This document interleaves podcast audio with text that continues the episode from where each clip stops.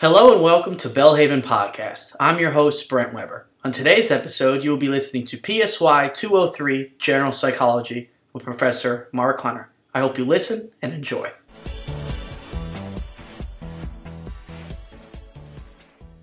Now we're going to talk about consciousness and the lifespan and some basic ideas of consciousness. And the, really the history of, uh, of consciousness in psychology has a lot to do with the first half of the 20th century and especially with the work of Freud. And he was always focusing on what was conscious and what was unconsciousness. And so, um, the, um, but the idea of what we are aware of and aware of both ourself and the environment. And part of that allows us to take uh, information from different resources and many, you know, um, different uh, bits of, uh, of data and understanding that comes to us at different times. Um, when we have to make complex decisions and uh, and so that's um, an important aspect. Now, in your life, you have a lot of information coming to you, a lot of stimuli, a lot of data. And we have to decide what we really focus on. Think of it when you uh, maybe uh, get mail at in your mailbox and you look through it and you throw out the junk mail, but you see something like a bill or a letter from a friend or something that gets your attention. And um, so the idea that we are able to kind of push out some of the um, the background noise, like at a cocktail party, and focus on the conversation that we have is important. Um, anytime that we have to switch back between different activities and can cause some problems, you know, just if you're texting or um, doing talking on the phone while you're driving, our attention is distracted and we are not as conscious of our environment, which causes the, uh, the problems that we uh, have in, in, in car accidents. Um, attention can really have a different, it doesn't always talk about car accidents, but uh, you know, a lot of times in magic they'll use uh, failing to see visible objects when attention is directed elsewhere. You know, they misdirect your to look at someplace else and they're doing something else with their hand.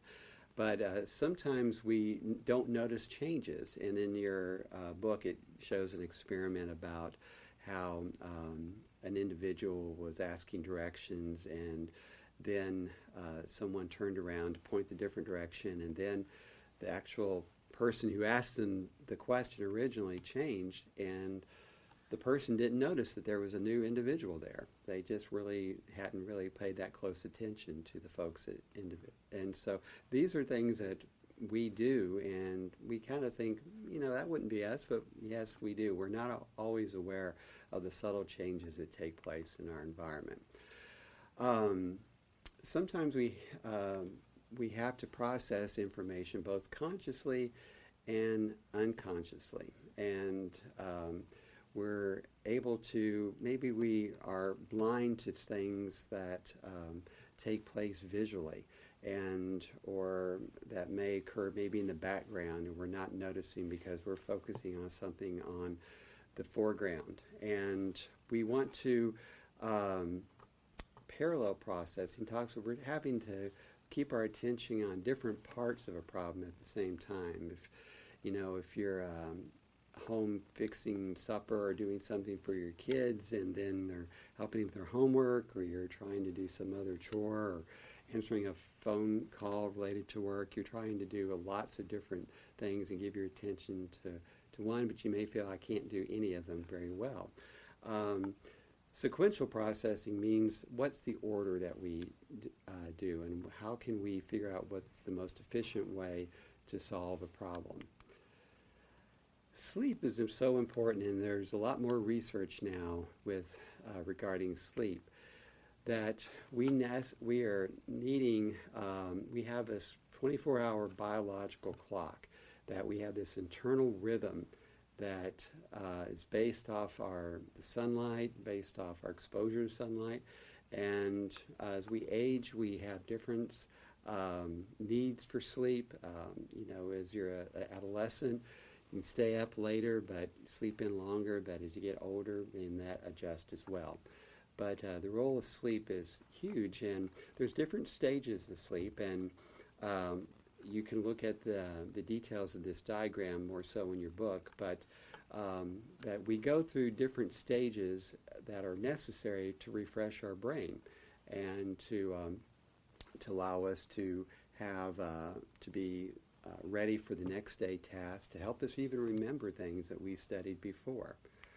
The, um, you can see here in this brief diagram about uh, our brain activities, about when you start going to sleep, that things quiet down with our brain activities. And what affects our sleep patterns? Well, sometimes it's just our genetics. Um, some people, you know, we talk about having eight hours of sleep, and uh, but there are people that can operate on less, or some need more than that. Sometimes, what's the cultural influences? If you uh, grew up in an agricultural area and you went to bed early, but you got up early to work uh, with animals in the fields, that could have an impact on you.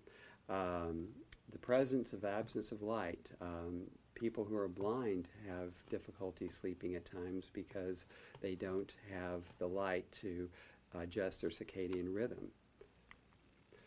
The, um, so what, why do we sleep? Well, it helps protect our bodies. It helps us recuperate. It helps restore memories that we had. Um, you know, you may have thought of pulling an all-nighter before a test and trying to study all night and take the test first thing in the morning. Well, actually, that's probably the worst way to study.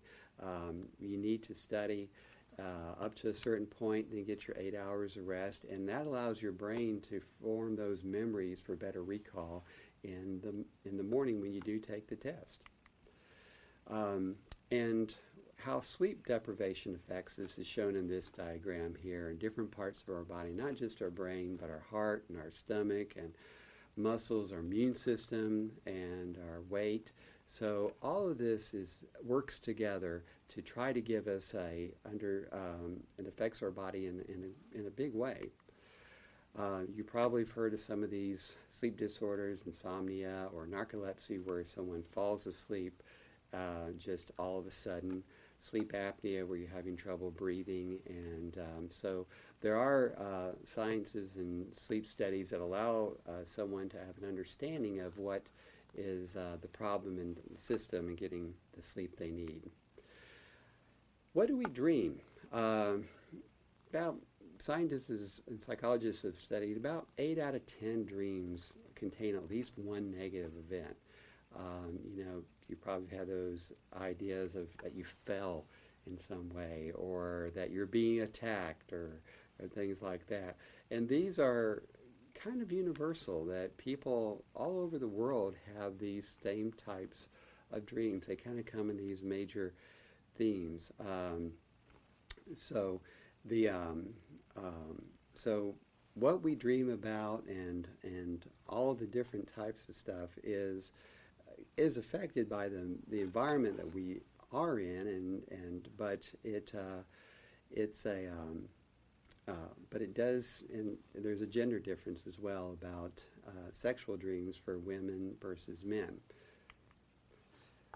And now we're going to come to Module 9 with the study of, of drugs. And again, this is just a brief introduction, but anytime we take a drug, it affects our consciousness, it affects our understanding and uh, the brain function. And so terms that we refer to this as a psychoactive drug that affects the neurotransmitters in your brain.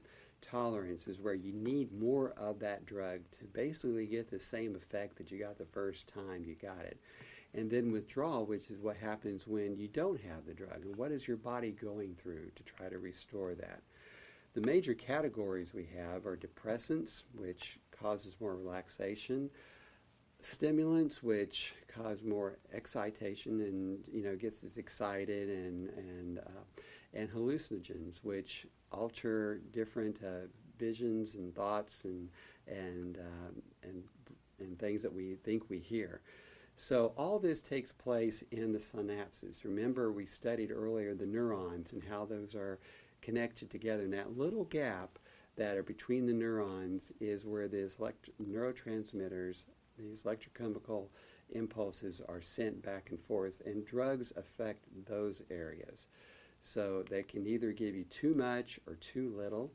Um, a depressant, such as alcohol, calms you down, and uh, but it also disinhibits behavior. It means people will do things when they're uh, drunk than they wouldn't that they not do when they're sober. Um, and so, but people do develop a um, a tolerance for this. They feel like they have to drink more and more alcohol to get the same effect. But what it does is it uh, slows the neural processing down. It's, it affects your memory, uh, makes you less self-aware, and uh, so, and you know, you've maybe seen this in real life or seen this in movies and things about the behavior of someone who is drunk, and that because of the effect as a depressant that the alcohol is having on the brain system. Another are barbiturates, are, um, and some of these are more prescription uh, drugs and uh, tranquilizers. There's um, some that can be given for anxiety, um, some that are opiates, and these um, are depressing neurofunctioning, and opiate addiction has become a, a huge topic in the news.